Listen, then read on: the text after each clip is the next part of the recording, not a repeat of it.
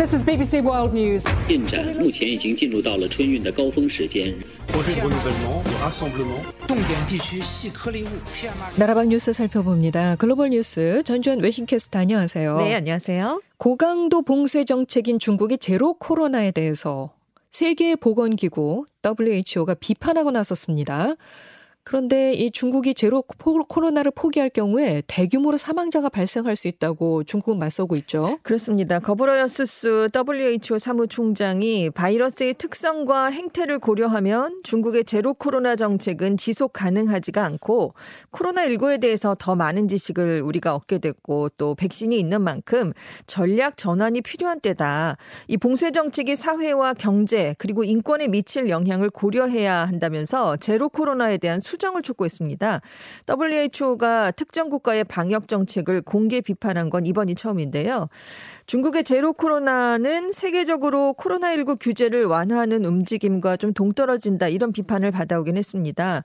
지금 중국 정부가 오미크론 변이 확산이 있었던 3월부터 지금 상하이, 베이징을 비롯한 수십 개 도시를 전면 또는 부분 봉쇄를 했거든요. 네. 그래서 지금 인구의 1억 7천만 명 정도가 영향을 받고 있습니다. 그래서 뭐 먹고 사는 문제도 그렇고 아파도 병원도 가기가 좀 어렵거든요. 그래서 그러니까요. 인권 침해 네. 지적이 좀 많았고 중국의 경제적 손실도 18조 위안 한 3,410조 원이 봉쇄 조치 때문에 나올 수 있다 이렇게 전망이 되고 있습니다.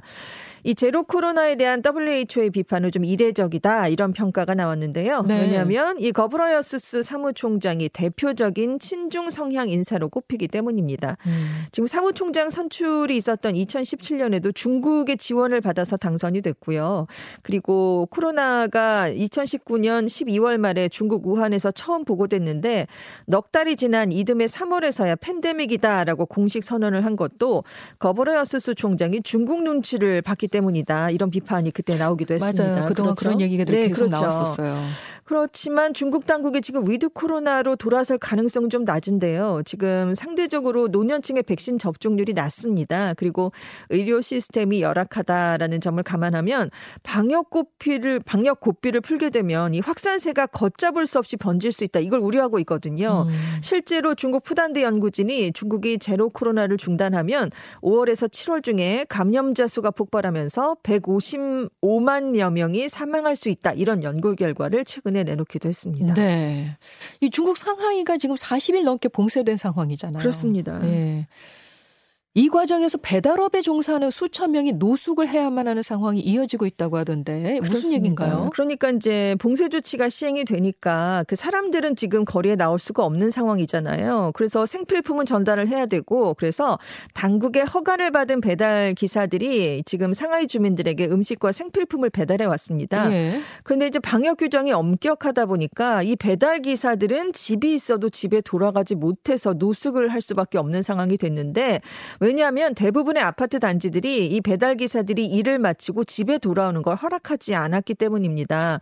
그리고 상하이 정부도 도시 내에서 이동 근무를 하는 기사들이 집에 돌아가는 걸 금지한 상황인데요. 또 호텔이 영업 중이긴 하지만 이 배달 기사들을 또 받지 않는 그러니까 이용을 할 수가 없는 곳이 좀 대부분입니다. 결국 지금 주민들은 한 달 반 동안 실내에 갇혀 살고 있는데 그 반면에 수천 명의 이 배달 기사들은 거리에서 노숙을 해야만 하는 정반대 의 곤경에 처해 있다라고 월스트리트 저널이 지적을 했는데요. 이 배달 기사들은 농촌이나 작은 도시에서 중국에서 가장 부유한 도시인 상하이로 왔던 이주 노동자들로 알려져 있습니다. 예. 그래서 지금 이 배달 기사들을 지원하기 위해서 상하이 정부가 좀 움직임을 보이고 있긴 합니다. 합니다. 그래서 뭐 현지 호텔 또 다른 기관들과 협력해서 뭐 침대라든가 음식, 기기 충전 장소를 제공하는 기사 전용 시설을 만들었다라고 주장을 하고 있는데 지금 굉장히 많은 수의 이 배달 기사의 노숙 문제 해결이 지금 아직도 해결되지가 않고 있는 상황입니다. 누구는 집에서 못 나오고 네. 누구는 집으로 못 들어가고, 들어가고. 아 참 아, 그러네요. 아, 미국 정부 당국이 우크라이나 전쟁이 장기 소모전 양상이 될 가능성이 높고 푸틴 러시아 대통령이 전쟁에서 지고 있다고 판단할 경우에는 핵에 의존할 수 있다 이런 분석을 내놨습니다. 그렇습니다. 에브릴 헤비 헤인스 국가정보국 국장이 상원 군사위 청문회에 출석해서 러시아가 우크라이나 동부 돈바스 장악에 성공을 하더라도 이번 전쟁이 끝날 것이라고 확신할 수는 없다. 푸틴 대통령이 장기적인 분쟁을 준비하고 있고 여전히 돈바스를 넘어서는 목표를 달성하려 한다라고 분석을 내놨습니다. 지금 러시아 국방부가 10일에 러시아군이 돈바스 지역의 대부분을 장악했다라고 주장을 했는데요. 이렇게 러시아가 돈바스 지역을 완전히 얻게 되면 지금 크림반도와 우크라이나 동부를 잇는 육로를 확보하게 됩니다. 그런데 미국 정부 당국은 푸틴 대통령이 여기서 멈추질 않고 몰도바에서 친러 세력이 장악한 지역인 트란스니스트리아까지 육로를 확장해서 흑해 연안 전체를 장악 하려 할 것이다. 이렇게 지금 보고 있는 겁니다. 다만 헤인스 국장은 이 트란스니스트리아까지 장악하는 건 러시아가 총동원령을 내리지 않고는 좀 불가능할 것으로 보인다라고 전망을 내놨습니다.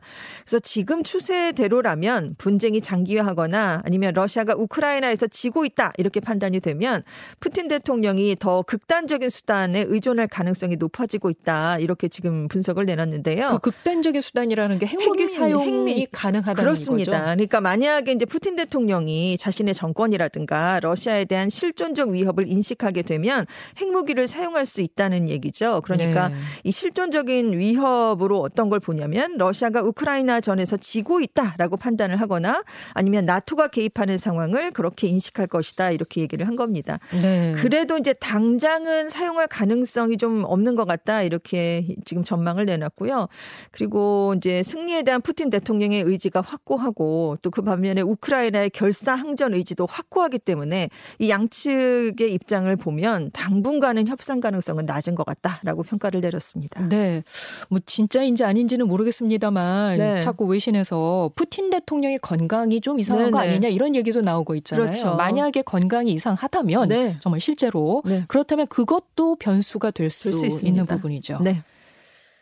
어, 트위터 인수를 추진하고 있는 일론 머스크 테슬라 CEO가 트럼프 전 대통령의 트위터 복귀를 추진하겠다고 밝혔습니다. 다음 미국 대선에서 중요한 변수로 작용할 것으로 전망된다고요? 그렇습니다. 머스크 CEO가 트위터 인수에 성공하면 트럼프 전 미국 대통령을 복귀시키겠다라면서 트위터에서 트럼프를 영구 축출한 건 언론 자유를 침탄한 것으로 명백한 잘못이다 이렇게 얘기를 했습니다. 지금 트위터는 그 미국 의사당 공격 이 있었을 당시에 그 이후에 트럼프 대통령이 폭동을 부추겼다라는 이유로 계정을 영구 정지한 상황이거든요. 그런데 머스크는 그 트럼프를 금지한다고 해서 트럼프 목소리가 사라지는 건 아니다. 우파들 사이에서 오히려 증폭될 것이기 때문에 트럼프를 트위터에서 축출한 건 매우 어리석은 결정이었다. 그리고 이제 트위터 본사가 미국에서 가장 좌파 성향으로 구분되는 샌프란시스코 에 있어서 이런 결정을 내린 것이다라고 강조를 했는데요. 그래서 머스크가 트위터를 최종 인수하게 되면 트위터의 정치적 입장이 더 보수적으로 변할 가능성이 큰데 네. 이렇게 되면 차기 대선에서 보수당인 공화당에 더 유리하게 작용할 것으로 전망되고 있습니다. 네. 시간이 많지 않지만 이 소식은 좀 전해드려야 되겠어요. 기시다 후미오 일본 총리가 숄츠 독일 총리에게 베를린에 설치된 일본군 위안부 피해자의 상징 평화의 네. 소녀상을 철거해 달라고 요청했다고요. 그렇습니다. 이게 일본의 입장과는 전혀 다르니까 좀 철거하는데 요청을 해달라라고 이제 도쿄를 숄츠 총리가 방문했을 때 회담에서 이런 얘기를 한 것으로 지금 알려졌는데요. 쌍케이 신문은 총리가 전한 건 좀 강력한 메시지가 되지 않겠느냐라면서 기대감을 나타낸 것으로 전 지금 알려졌습니다. 네. 올해 9월까지 이 소녀상 설치가 1년 더 연장이 됐는데 지금 연구 설치를 추진하고 있 거든요.